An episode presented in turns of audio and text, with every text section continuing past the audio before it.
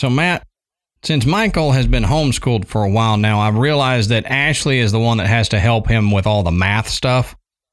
Mm-hmm. Because I learned I can't drink and derive.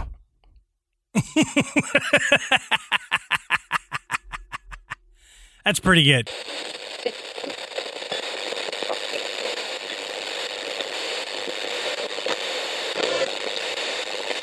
Good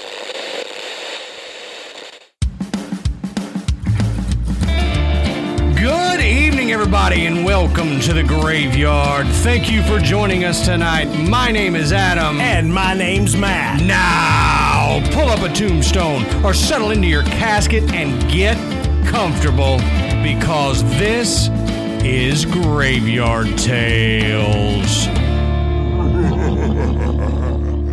All right, everybody, here we are again. Matt, how you doing tonight, brother? Uh, I'm okay. Had a headache today.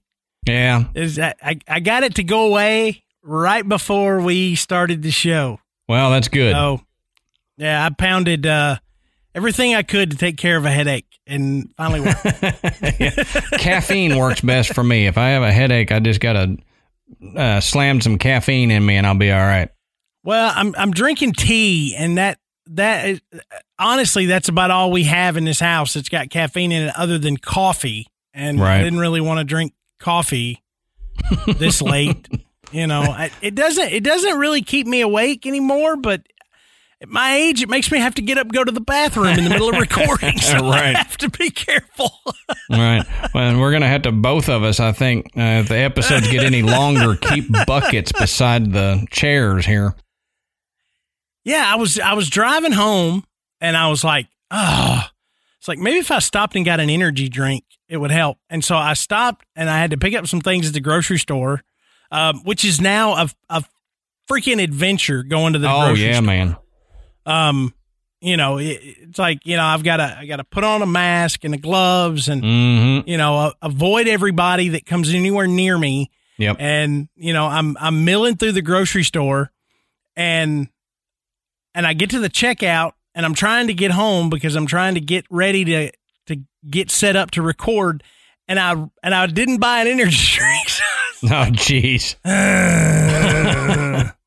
Well, I get I, get I get home and Amanda's like, "What the hell's wrong with you?" And I was like, "I've got a headache and it feels like somebody's hitting me in the head with a hammer." And and I don't typically get headaches, so when I get mm. one, I want it gone. right. Well, talking about the ordeal, um, you know, we've been having uh, making food at home a lot, which we did anyway um, prior to all this weirdness. But we've taken advantage of some of the places delivering that don't normally Uh-huh. deliver, you know, and they do the Yeah. no contact delivery, which is cool. Well, the other day, I uh, there was a knock on the door, and it was the mailman. And so he knocks on the door and he steps back away from the door. Well, I got three dogs. So I got to step out of the door when somebody comes to the door. I can't just stand there inside my house with the door open. You know how that is. You know, Uh-huh. one of them will run and you won't see him again for a month. And um, that's the joke here in Texas. If your dog runs away, it's so flat you can watch him run away for a week. You know. um, but so he knocks, and I go to the door, and I, I step out of the door, and I'm making it very obvious that I don't want to be near him because I'm staying hugged up against my door, right, and closing it real tightly behind me. And he goes, "Sir, stay right there, stay right there, stay right there, sir, stay right there." And I'm like, "Good grief, dude, calm down." I, I looked directly at him, was like, "Trust me, I don't want to get near you. I, I don't know why you're yelling at me." And uh, he, the reason he came to the door, I had to sign for something. And I'm like, you know, with all this going on, if you're that worried that I'm going to get near you, come up with a new way to do this. You know, the the post office should come up with a new way. Yell at me through my door. Hey, is your name Adam? I'm going to sign for you, and then leave it. He ended up signing for me. So all he was doing, he wanted me to come out there and then yell at me to not get close to him, just to say, "Hey, are you Adam Ballinger?" Me go, "Yeah," and him go, "I'm going to leave this basically here in your bushes, and you can come dig through the bushes when I walk away." I'm telling you, man, it's it's scary. It's scary out there. It is. It, you know? It's terrifying. Which yeah. I mean, all of this uh, to lead up to what we're talking about tonight. But before we get into that, first we want to thank Podbelly, Podbelly.com, a great podcast network to be affiliated with. Go check them out for podcasting needs or to find new shows. Also, want to thank Jeff for helping us out with the information for tonight and doing some of the research for us and, and helping us dig up some of this stuff. It helps us out a whole lot, uh, and we appreciate that, Jeff, very much. Yeah, because we we put this together fast. Oh yeah, and we couldn't I mean, have done we- it without him helping. So We we uh we we worked this episode in a much shorter time frame than we typically do. we So normally we, have our we episodes. appreciate the help, Jeff. Yeah, we normally have our episodes planned out, you know, several months in advance or so, and then we work our way through the the research and the editing and yada yada yada. And this one we were, we called an audible, and we wanted to get this one in pretty quick, and so Jeff was able to come through and help us out, uh, knock some of this out. So. Let let's get into it. And Matt and I know that we're not the first people to do an episode on this topic. And Graveyard Tales is not usually known for topical episodes. Right. But this is an interesting enough topic and it ties into a lot of the shows that we've done previously. So you ask, why are we doing an episode on this now? Well, recently, Kim Kardashian West tweeted to her 64 million followers that there was a passage from a 2008 book that partially predicted the outbreak of the novel coronavirus COVID 19. So, Matt, what are we talking about tonight, brother? So tonight we are going to dig into the prediction and predictions from Sylvia Browne. Yeah. Now, the the book that Adam is referring to uh, was entitled "End of Days," published in 2008, and it does have a passage in there that a lot of people, and Kim Kardashian West included, have taken as a accurate prediction of the novel coronavirus known as COVID nineteen. So we're we're gonna we're gonna pick this apart, a, you know, a little bit. We're we're not trying to make this the coronavirus show. We're we're gonna pick apart this prediction. Um, we we are gonna get into a little bit of medical stuff. Um, but th- but then we're gonna pick apart the the rest of Sylvia's predictions. yes. That, So- that's the main reason for this episode is Sylvia, and it just happens to tie in topically to COVID nineteen. But it just Yeah, it, it- just made sense to do this and uh, so when adam pitches this to me and he says can we put this together you think we could do this i was like well yeah we can do this so uh so so so so yeah so we're we're, we're gonna do this. You know we're, we're gonna talk about this prediction. We're, we're gonna talk a little bit about why it might have been accurate uh why it's not necessarily accurate.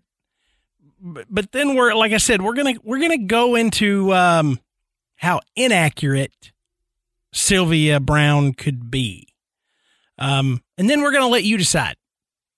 Uh, Just as like we always do. All right. So let's look into this.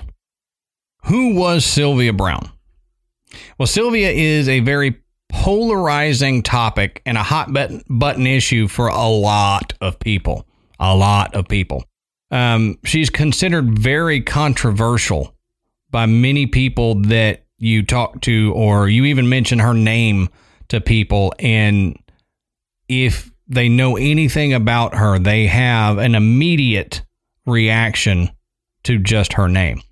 Well, Sylvia Celeste Browne was born October 19th, 1936, and she died November 20th, 2013. Now, she was an American author who claimed to be a medium with psychic abilities and she has been channeling a specific spirit, Francine, since the 1960s. Now, she appeared regularly on television and radio, including The Montel Williams Show and Larry King Live, and she hosted an hour long online radio show on Hay House Radio.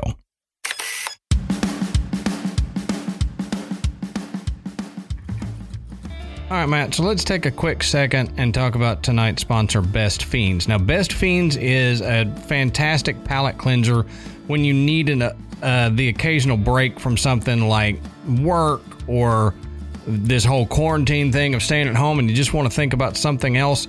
Uh, Best Fiends is a great puzzle and problem solving game that you can jump into.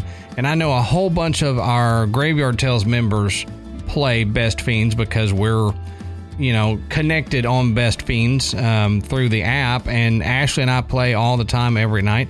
And Matt, I know you and Amanda play all the time. We do. And uh, Amanda's really good. She's a lot better than I am. She's probably close to, uh, she's somewhere in the 900s now. I'm, oh, wow. I'm, I'm still somewhere in the 80s. so she's smoking you there. Yeah. So, but, uh, but yeah, anytime I turn around and Amanda's looking at her phone, I know she's playing Best Fiends. So you can too.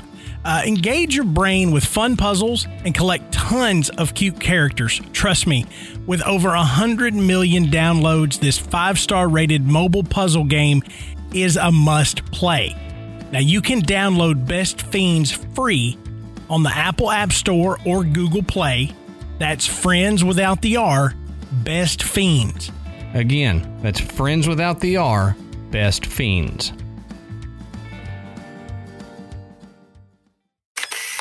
So she she was very much in the public eye, and that, that's why so many people have an opinion on her. She she wasn't one of these that doesn't like fame and that's just doing it because that's the gift they have been given. Yeah. She she wants to be out there. Some people are just born entertainers. Yeah, you can say that. So she authored over 40 books, many of which were staples on the New York Times bestseller list. So again, very much in the public eye.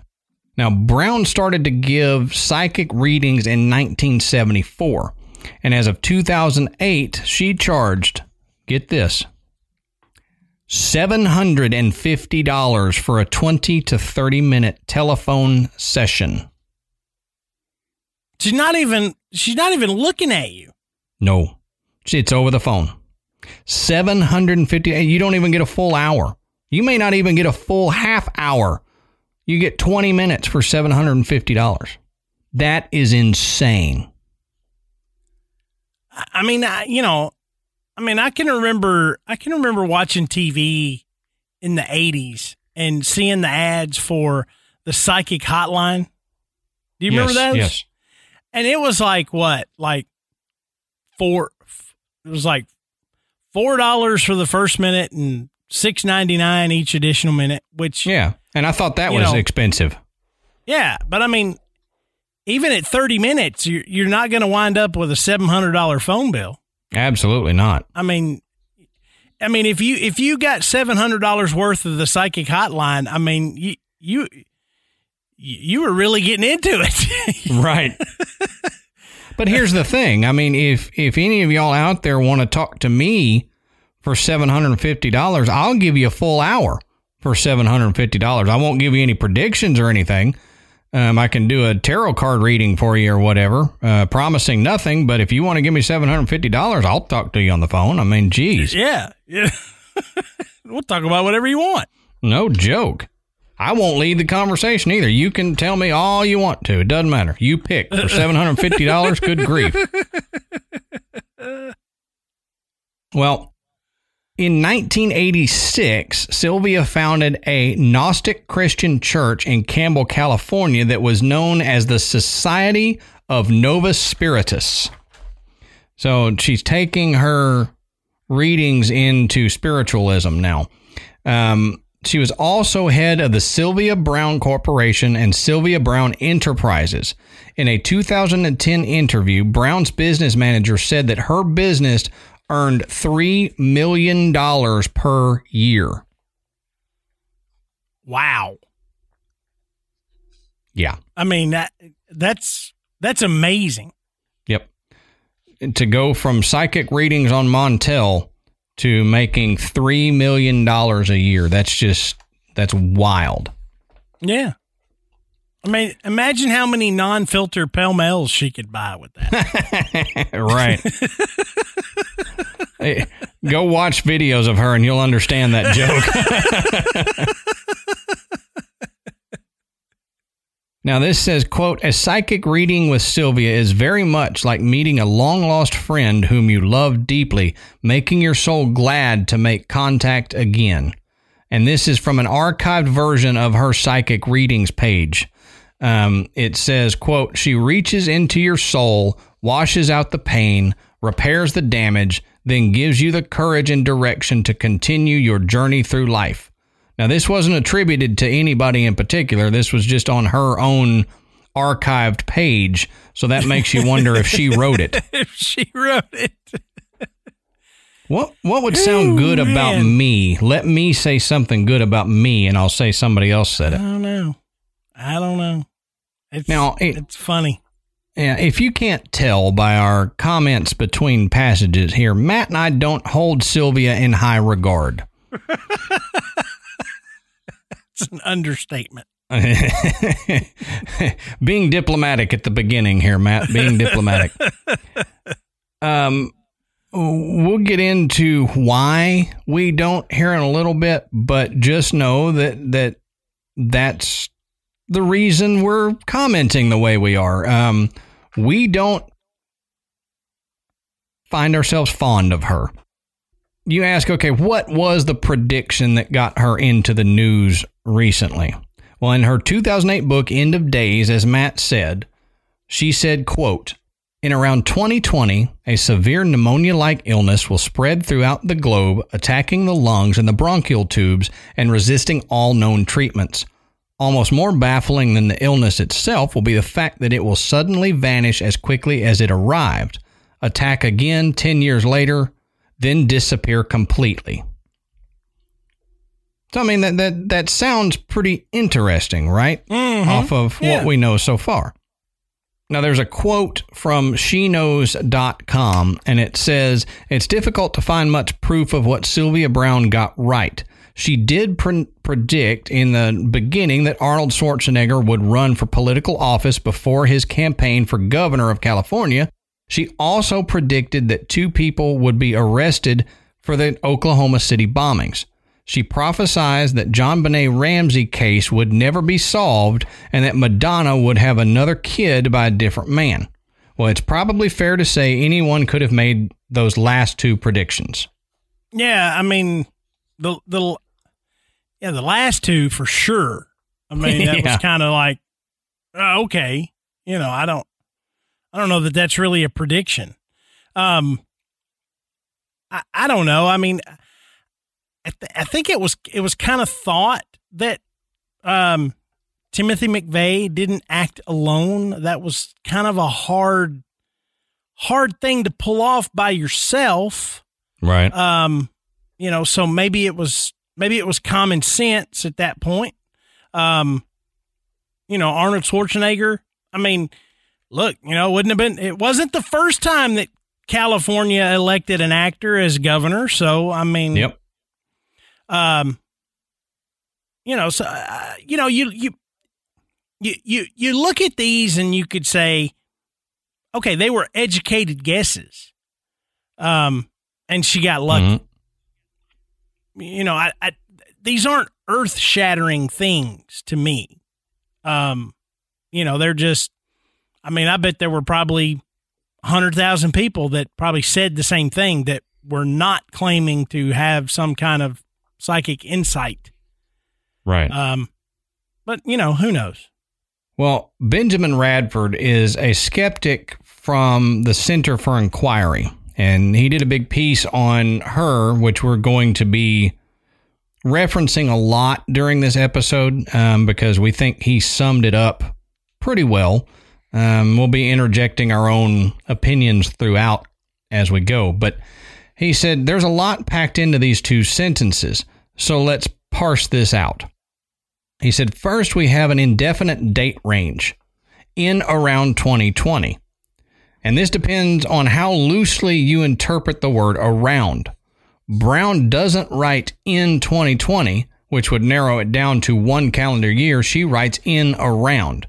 Now, this grammatically awkward construction suggests to the editor in me that she or her editor added the word around in a later draft to make it more general, or uh, uh, which is a typical technique for people like her.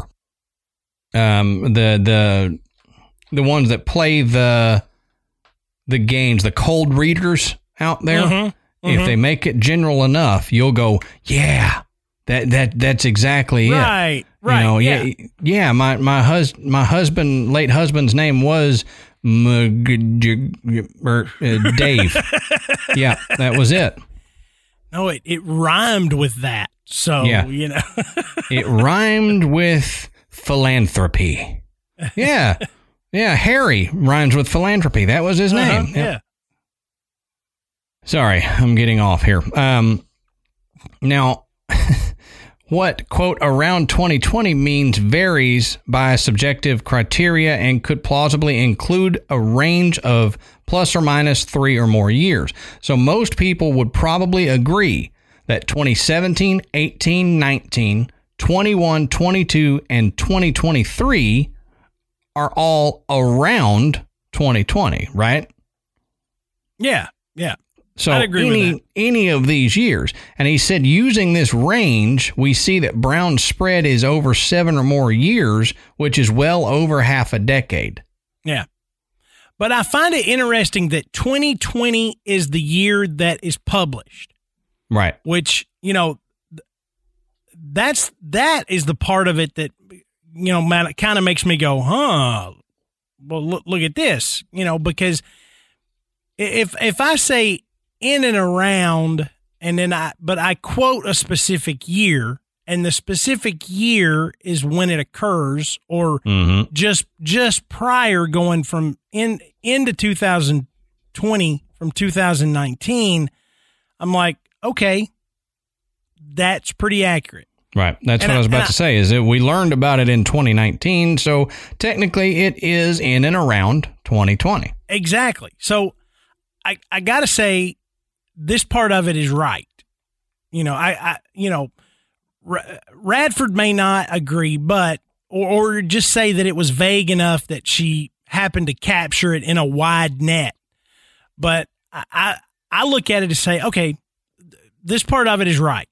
You know, I, I I'll I'll give it that much. But you know, if you if you if you look at all of the I don't want to say conspiracy. I, I, think a lot of this is just the the oddities. If if you if you subscribe to enough websites or or Facebook groups or anything, you you've seen this thing come around where there's you know every 10 years there's some kind of illness mm-hmm. that that crops up. I've seen some that it's like it's every election year in the yeah. US, yeah. things like that.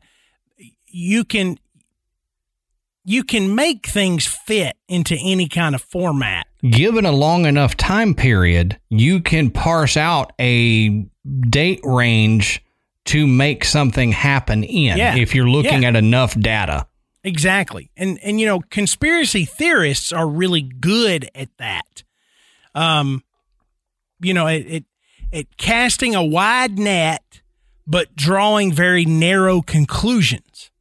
Mm-hmm. And you know, if if she put this much thought into writing this book to say, you know, I'm I'm looking at history, the the chances of something like this happening were pretty good. Yep.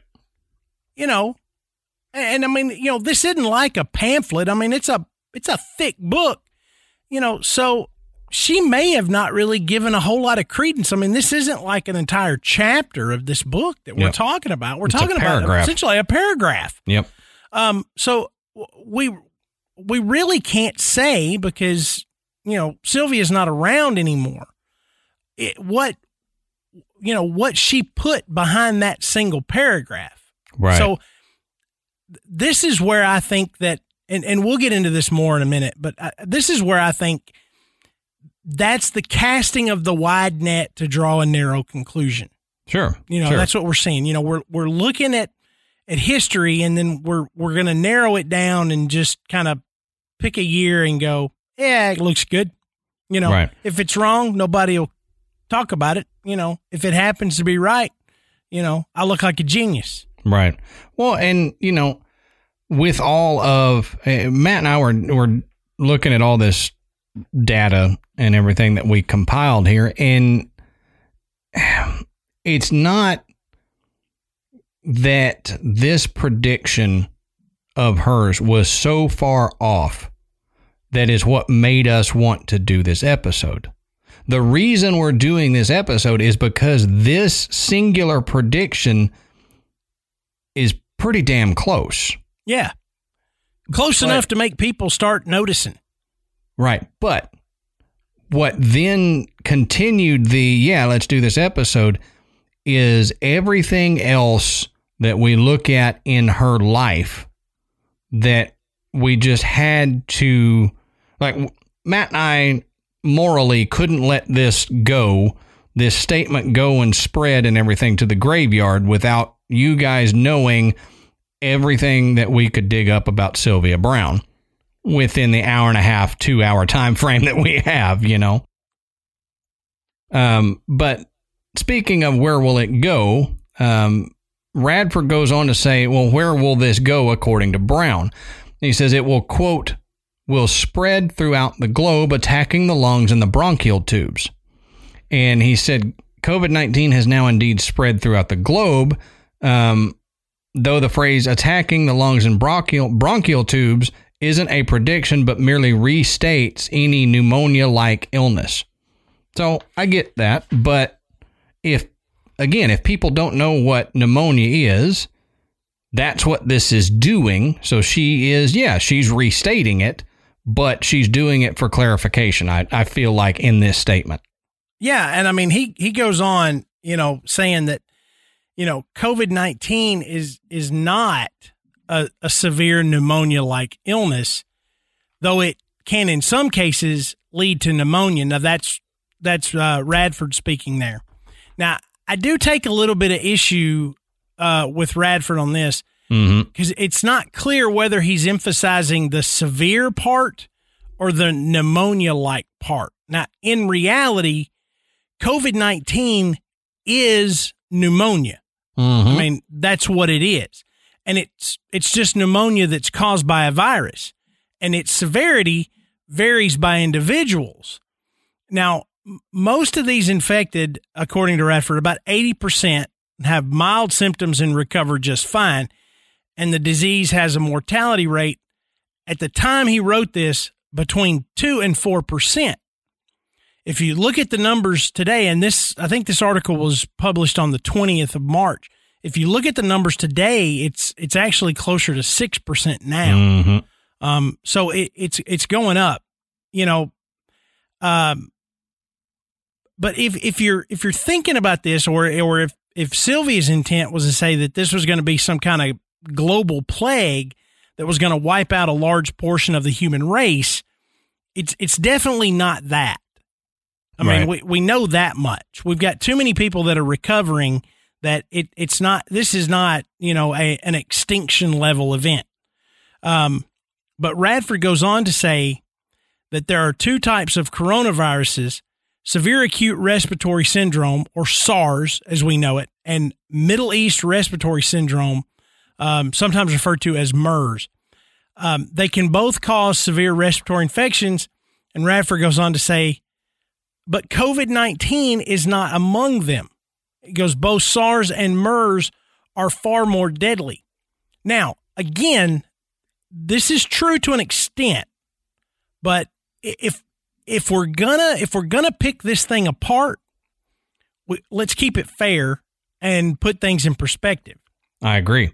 Now, as of January 2020, the World Health Organization had identified 2,519 cases of MERS, Middle Eastern Respiratory Syndrome, that since they identified it in 2012, with 866 deaths.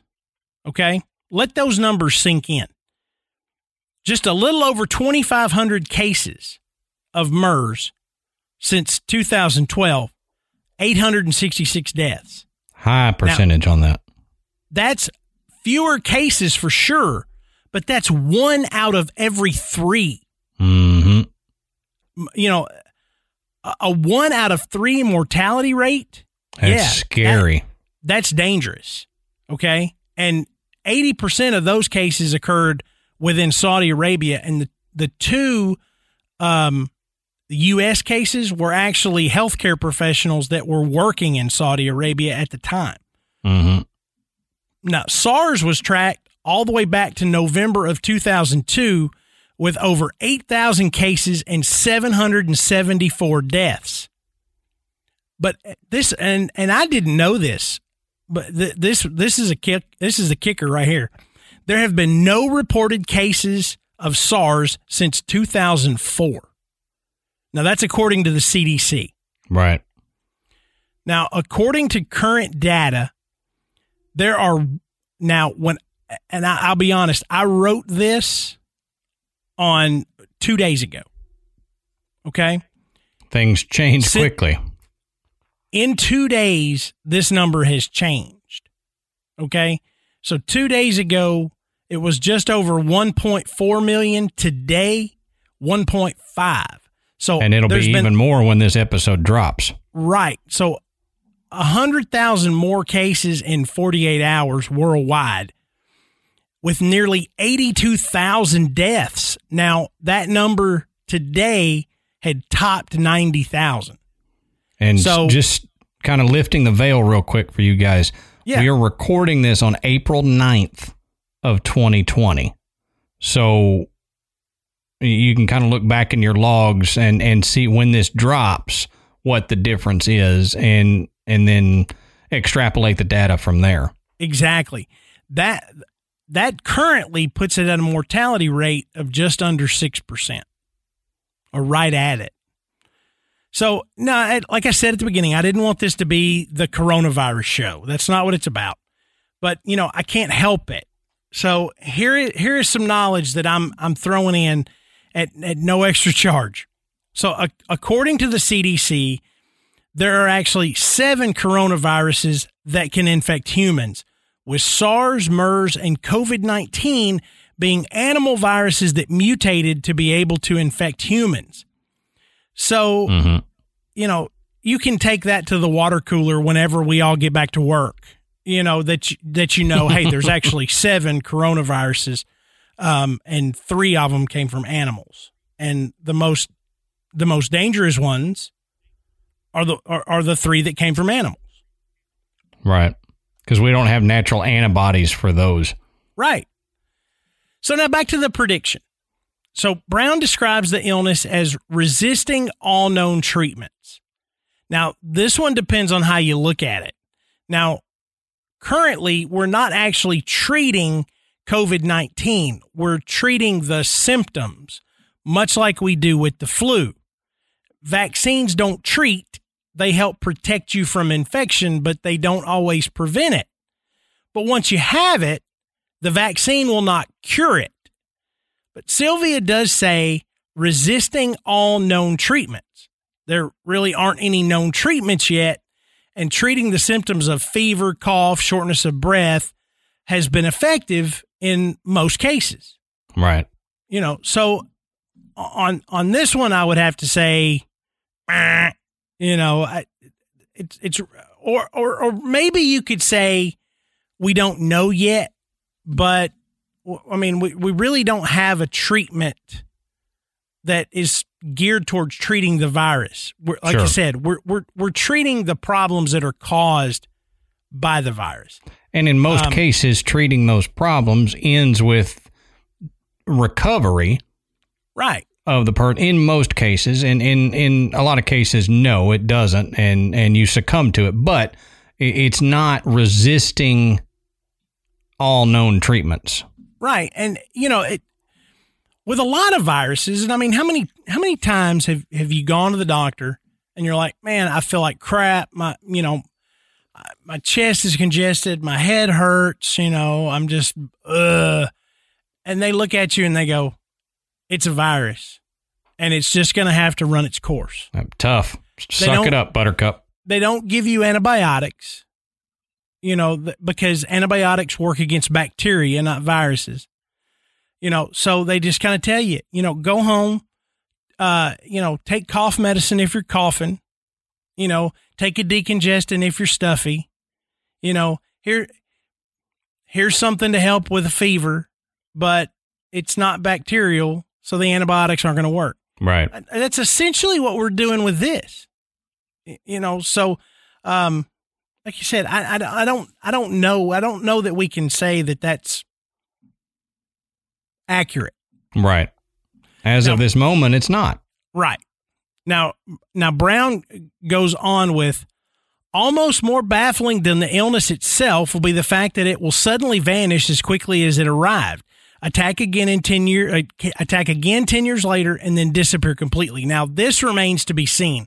But as far as the illness being baffling, that would indicate that the medical science really doesn't understand it.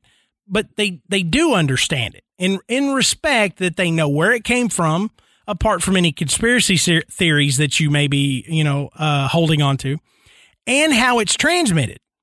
They also understand how viral epidemics occur, and COVID 19 has pretty much followed suit.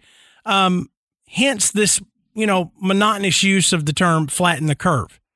Um, right the whole idea of flattening the curve is because medical science understands how an epidemic works. You know, mm-hmm. we, we, see the spike, we, we begin to see the plateau, and then we see the decline. And that's what they're looking for. That that's why we're all staying at home. That's why we're practicing social distancing. That's why we're, you know, dousing ourselves in hand sanitizer and washing our hands every five minutes and um, you know, talking talking to the mailman from the door as he's freaking out because you're getting too close. this yeah, is right. why we're doing this because we understand how these viruses are transmitted. Medical science understands this. And and so that's what we're trying to do. And if you're, you know, if you want to talk about her thing of disappearing to never show back up again, Matt just said the original SARS we haven't seen in what 12 years now? Right. Uh, 16. 16 years. Yeah, yeah, 16 years. My math was off. Sorry about that. I don't math good. Um, you, don't again, drink that's why drive. Ashley does it. Yeah. so, uh, you know, it, that is possible. If yeah. this being this being considered SARS two, it is possible that it could go away and we won't see it again. And, and however, however, one of Adam's theories, conspiracy theories here, it's possible we could have COVID season like we have flu season. It's very and, possible. And that theory has been put out, you know, by medical professionals. I mean that mm-hmm. that that idea has been presented that this could be like the flu where it has a season and it comes and it goes and and then you know we try to vaccinate against it. But but here's the thing about the baffling part if over the next few days or weeks, new cases drastically just drop off and disappear, now that would be baffling because that's not what we expect. But I think if it follows suit like it has up to this point, then it's not baffling. So I, I got to say on this, I, I, I think it's off. I, I, I don't I I, right. I would I, I, wouldn't attest to this being a, you know a prediction of it. It doesn't fit. Okay, like I said, we're we're nitpicking this thing, but you know that's what we do. Um, right. I, I I do think we have to consider the idea of Browne's prediction instead of picking apart her verbiage. You know, she does say 2020, like we mentioned before, and I mean, you know, the whole in and around thing does give her some leeway, but still, 2020 was in the text. So, what about predicting any type of pandemic. You know, what if she said there will be an illness that will spread globally around the year 2020? Could she just have guessed that? You know, could she have just said, this sounds like a good good time. You know, um, okay, 2020, there's going to be a really bad illness. It's going to spread globally. Um, and, and left it at that. I, I think Yeah, we'd still be having we'd still be having this conversation, and we might not be nitpicking it. We'd be going, "Wow, how did she know?" Um, Right. but you know, bold predictions get headlines when they're correct or even close to being correct. So it wouldn't really benefit her to be real wishy-washy about this. Everyone remembers the one you got nearly right, but no one pays that much attention to the loads of wrong ones, hmm Except graveyard tales. except graveyard tales. And I predict that Adam is going to tell us about some big ones that Sylvia did indeed get wrong. Matt, you are a better psychic than Sylvia Browne. so, the Committee for Skeptical Inquiry published an article in March of 2010 that studied 115 of Browne's predictions related to criminal cases. Now, she was real big on helping out the police forces and, and stuff in, during criminal investigations. So that's what she is most known for and mm-hmm. what, what you'll see most of her predictions revolve around. Now, they found 25 to be completely wrong, and the remaining cases had no available details or remained unsolved, so there's no way to prove Browne's accuracy or lack thereof. But here's some other predictions that she got incorrect. Now, in the book, she predicts that IRAs, mutual funds, retirement plans, and the stock market itself will not exist by 2020. Guess what they still do? They're still here. That's right. She also claimed that most upscale homes would have robots by 2015 and that Pope Benedict would be the final pope. I don't have a robot. Uh, yeah, and I, I, I'm kind of curious about the the whole final pope thing. Were they just going to do away with it? Yeah, I mean, how yeah, would we that don't need happen? we don't need one now. You know what, Pope Benedict, you did such a good job. We don't need another one following you. You know, hey, I, I got it. I got it. Every upscale home would have a robot. So Pope Benedict would be the last one. The Vatican is a pretty upscale dwelling, so they would have a robot pope, is what she's saying. They would just uh, program Pope Benedict into a robot, Oh no! right? That's not what she said. I, maybe I was wrong on that. Oh whatever. man! Um, she was also wrong about a cure for ALS or Lou Gehrig's disease by 2014. Um, the existence of anti obesity pills also by 2014, and the end of invasive surgery by 2015, and a cure for blindness by 2020. So she had a lot of predictions about the medical field here um, in in in her lifetime, and, and none of them have come true. We do not have a cure for Lou Gehrig's disease. We do not have anti-obesity pills unless you consider the ones that you get on the street corner in most cities from a shady-looking fellow with a big trench coat. We got plenty of diet pills out there. Yeah, uh, it doesn't work that well though. Trust me, I'm on eight different kinds right now, and they're not working. Um, and we still have invasive surgery. It, you know, uh, that was supposed to end five years ago. So she was way off on a lot of these things. Now, this goes on to say just before, quote, predicting a disease superficially similar to COVID 19, Browne predicted a previous epidemic for 2010. This one involving a flesh eating disease transmitted by microscopic mites burrowed in the feathers of imported exotic birds. Now, before I go on any further with this, I looked it up. I wanted to see okay, so when was the bird flu? To see if maybe it was around and maybe she just got the thing wrong. No, no, she was way Yeah. off. Wasn't She that either? about that 20 didn't eat, years that off. didn't eat your flesh. No, I thought, you know, maybe she just was somehow seeing a bird and she thought, oh, it's going to be something like this, but it was something different. No, she was, she would have been 20 years off from the bird flu thing. So I I also looked it up.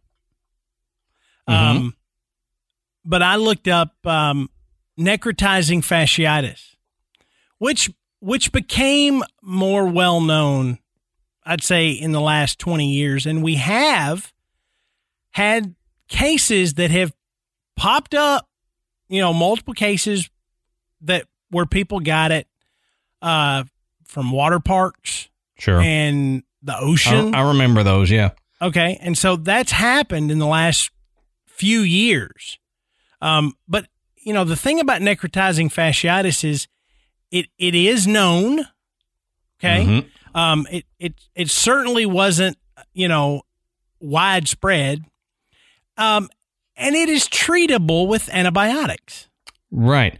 Which is funny because in her prediction, she goes on to say that antibiotics wouldn't work on this disease Right. um, and that doctors would discover that a quote combination of electrical currents and extreme heat would be the thing that did the trick. And I'm glad that that didn't happen. And I even looked up that and I couldn't I couldn't find anything where electric electric current and extreme heat were used to treat necrotizing fasciitis which, you know, is the is the only real flesh-eating Sure. Yeah. bacteria that you know that that I knew of right off the top of my head. You know, there there may be others, but they they would be much more rare. uh, You know, Yeah. honestly. I mean, well, and it, I mean, when I read that, I, I just, I thought of rednecks because it was like, hey, Marge, get the truck battery and some jumper cables, and I need the hot water bottle. I got that flesh eating thing. Let's hook me up and, and start that car. It- It's the only thing that cures it. High, high heat. I need your hot water bottle.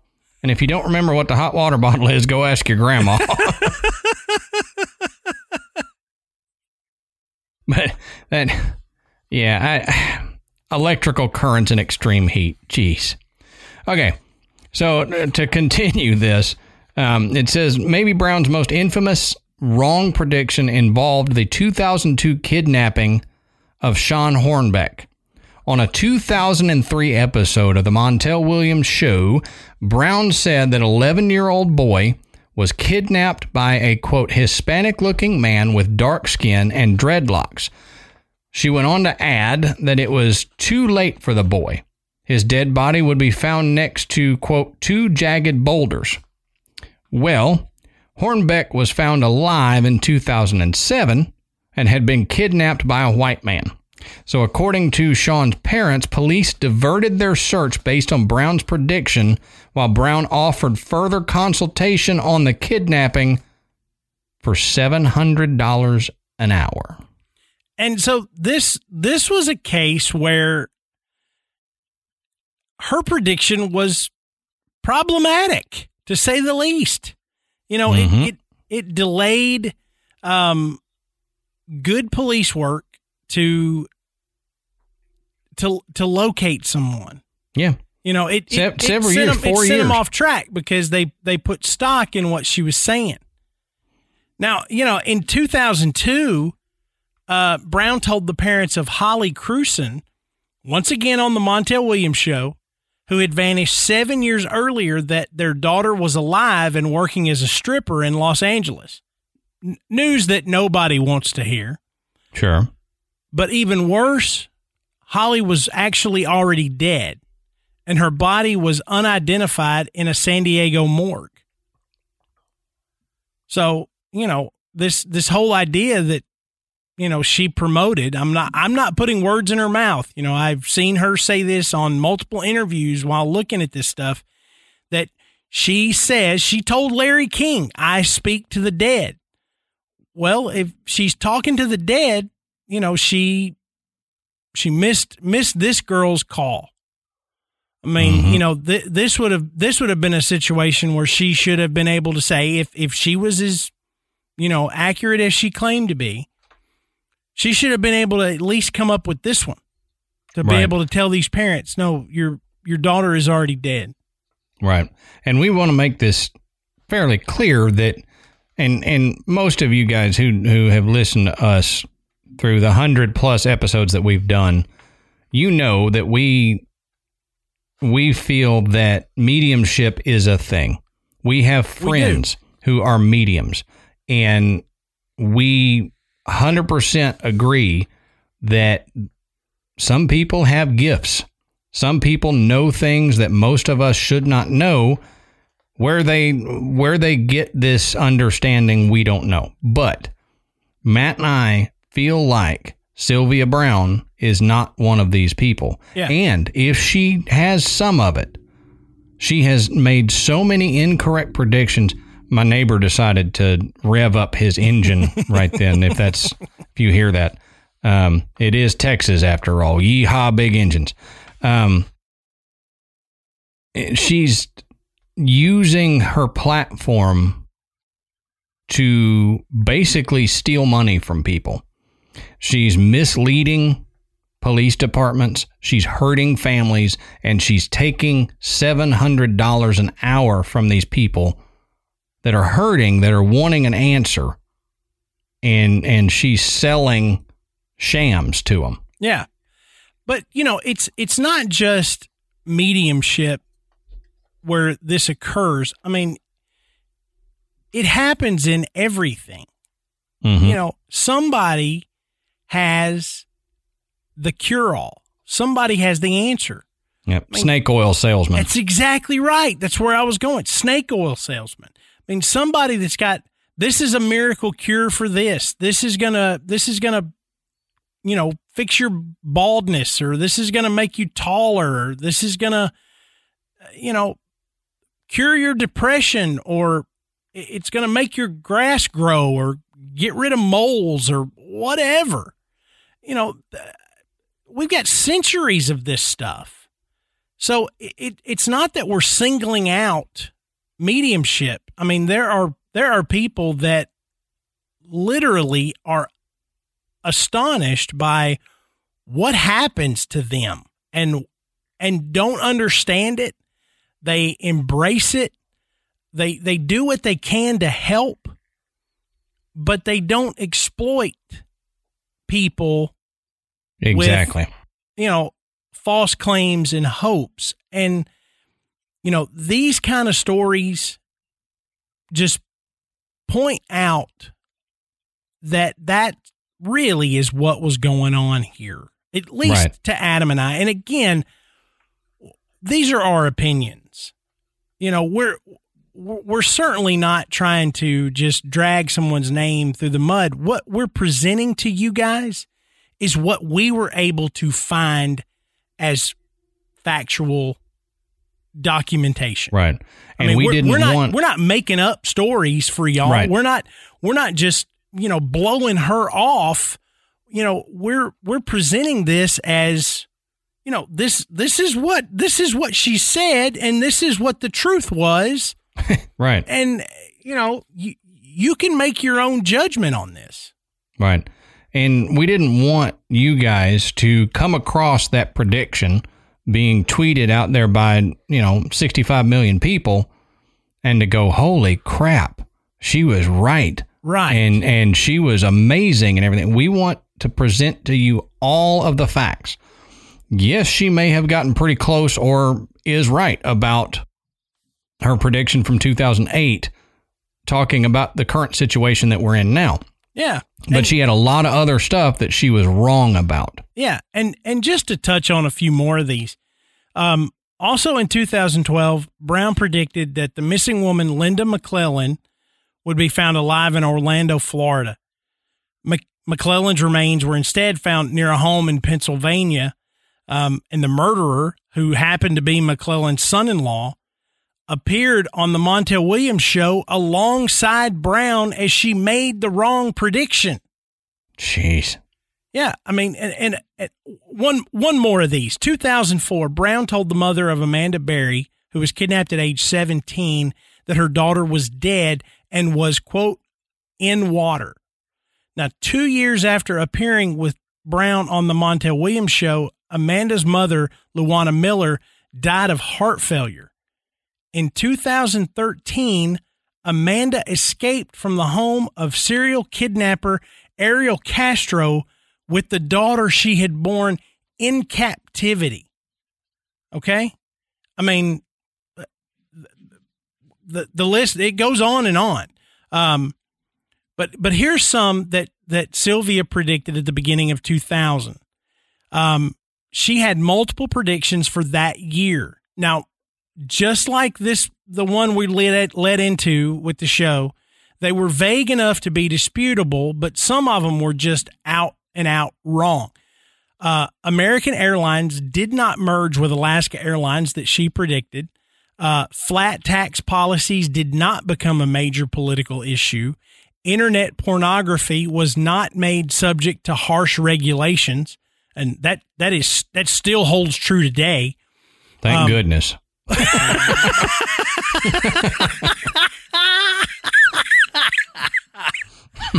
oh man. Uh,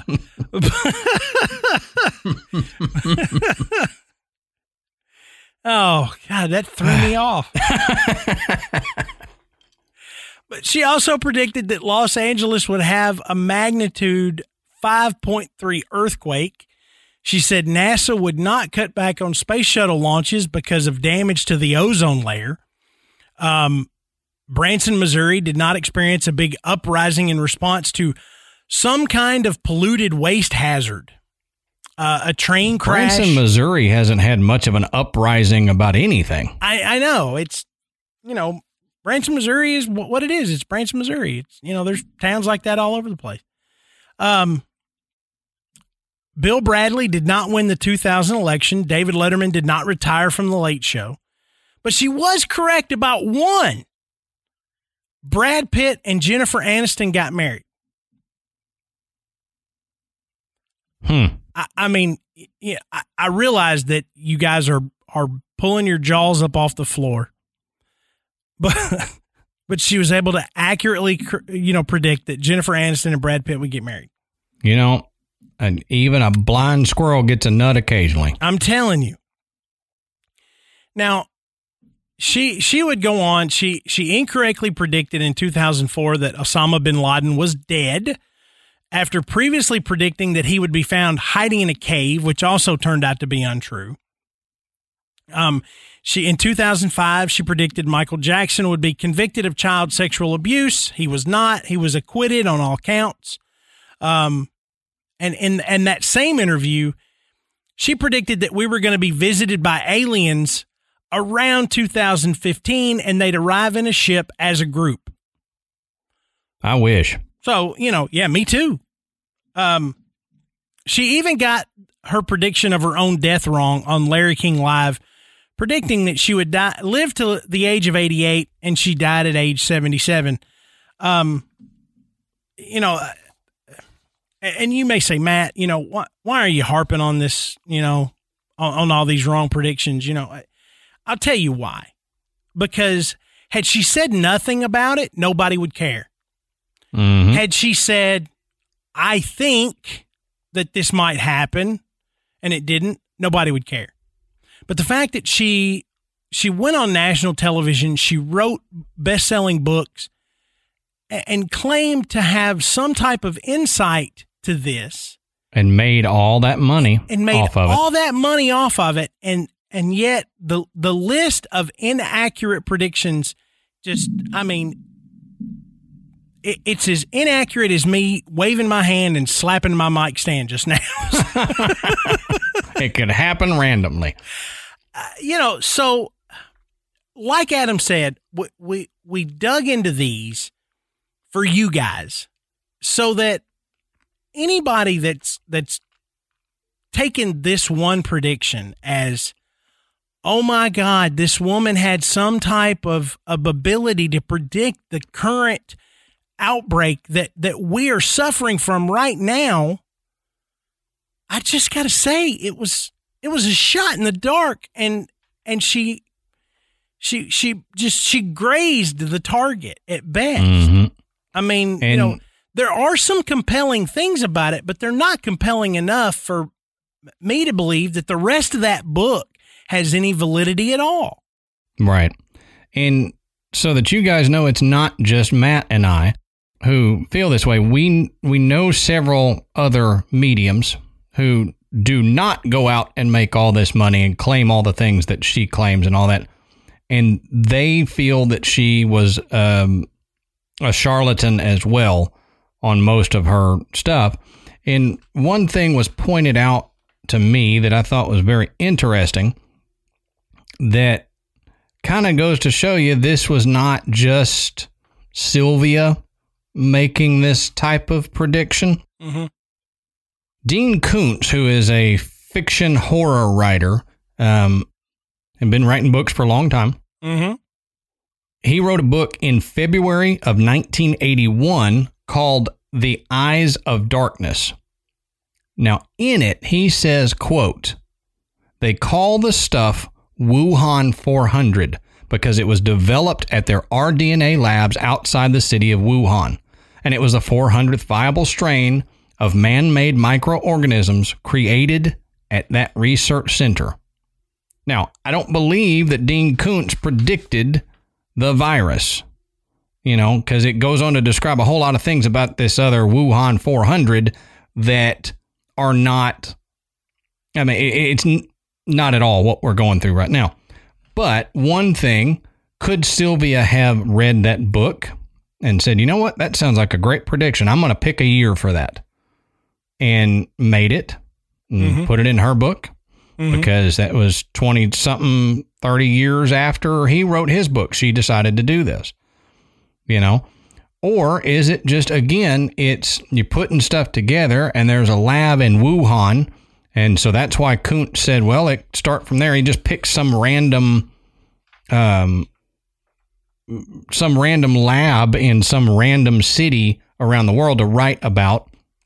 And that's where it is. And it's a, a paragraph in his whole book. You know, I feel like that's what Sylvia did. She, a paragraph within her whole book of predictions. And because what we're dealing with seems to go to to line up with that quite dramatically, then we say, "Oh, she predicted it." Had Dean Koontz been more right, had there been something that escaped from the Wuhan thing, I, now I know this is coming from you know China and all that. We I, we get that, but had it been like in his book, intentionally leaked, and it was the 400th man-made strain, and blah blah blah blah blah blah blah, we would be saying now that Dean Koontz mm-hmm predicted this and that he is a psychic and he predicted what we're going through now. Yeah. And you know, I I'm not a big believer in coincidences, but stuff like this is bound to happen. Sure. You know, you're you're you're gonna have things that are that are written or talked about and they happen. I, I think a lot of that is is why talking about the the Simpsons and Matt Groening being able to predict the future, yep. you know, if you come up with enough stuff, uh, eventually something is bound to happen that, you know, makes it click. I mean, right.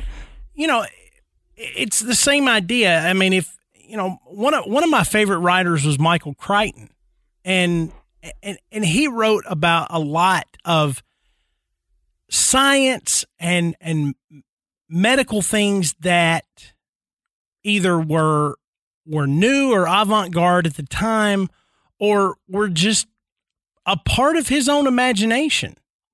And you know, some of those things, I mean, you know, really we we we don't have dinosaurs walking around. I mean, we, mm. we have we have not we have not re, regenerated dinosaurs from frog DNA.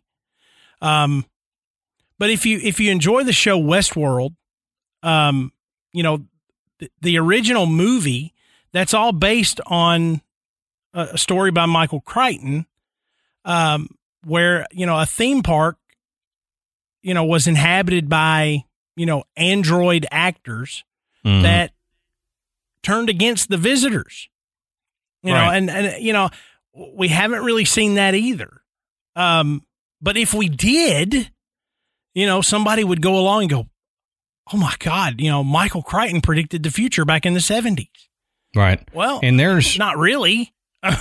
you know, I mean, he just, he had an idea and it just so happened that it, you know, 40 years later, it, it somehow came to fruition. Yeah, it, it's reality paralleling fiction, is what it is. Yeah. Um, and you know there is a website, and I don't remember the name of it, and I'm not going to go try to find it. So if you want to find this website, you can. But there is a website that has so much data in it. If a sentence has been written or will ever be written, it's in this website. I'm I'm not kidding. You can find, you know, pick a pick a sentence from Shakespeare and it will be on this website. And it's because it, it has an algorithm that has put every possible combination of words and phrases and sentences and everything together and you can find it written down. So it, it's not like it's a magic spell, it's an algorithm. Yeah. And so it, it's just going to show that that like we used to say when I was in a band, you cannot write an original uh, an original lyric or an original set of notes because if you play this phrase, it someone else will have played it. I'm sorry. Yeah. Music has been around for so long Yeah. that you know you play this. It could have been a, a, a Mozart piece. It could have been a Green Day piece. Whatever. It's you're not going to come up with anything new, and it's just like in writing. It, it anything could be written and has been written. So the future may parallel what someone has written, and that does not mean that they're predicting the future. That's right. That's right. Um, I, I saw an interesting thing just the other day. It said that there are so many variations when you shuffle a deck of cards of how they could end up that there is the distinct possibility that when you shuffle a deck of cards, that's the only time that combination has ever actually occurred. That's wild. You know, so we say all that to say the the likelihood that Sylvia Browne had any insight into what is going on right now is really preposterous. I mean mm-hmm. that that's that's my take on it. That this paragraph was a, chance happening. You know, Mhm. if you if you just make a statement like this and anything even remotely close happens, you're going to get people that are going to latch onto it and say bingo. What Right. we wanted to do with this show was not bash Sylvia Browne.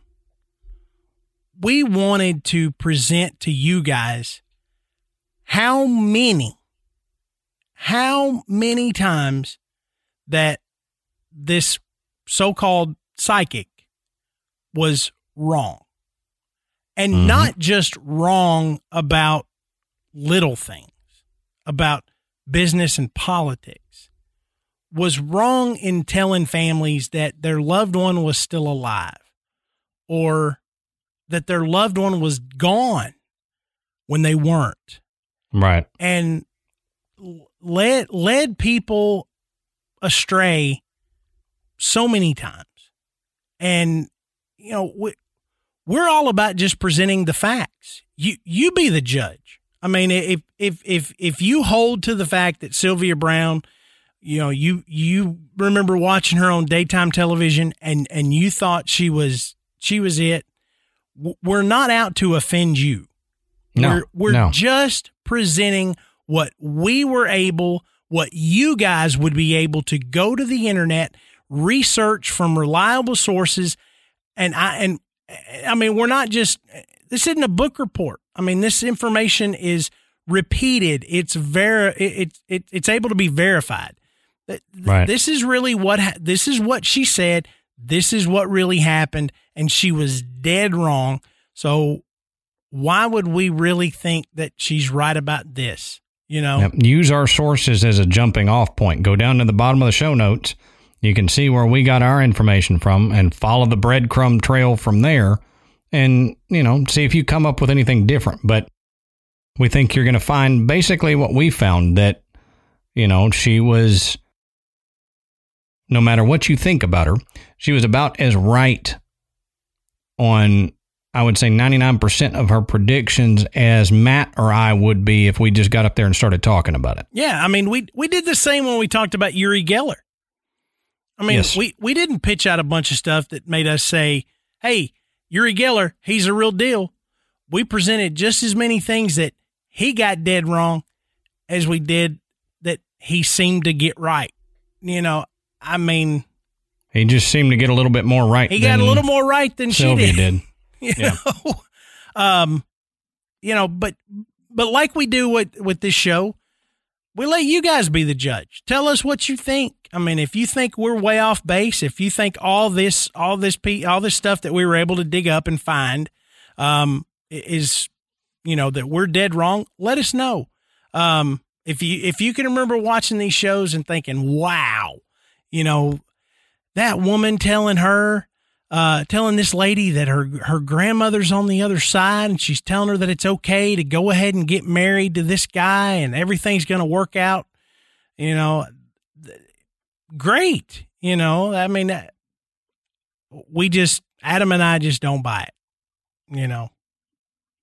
So uh, so let us know. And all right, so the best place to do that is on social media. Check us out on Facebook, Twitter, and Instagram. Just go and search Graveyard Tales.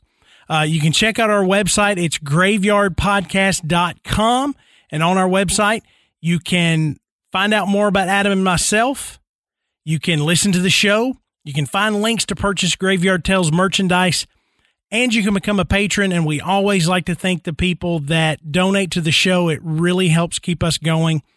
Um, please go on Apple Podcast and rate and review us. It is the easiest way for us to make it up the charts and it brings people into the graveyard and it strokes Adam and my ego a little bit.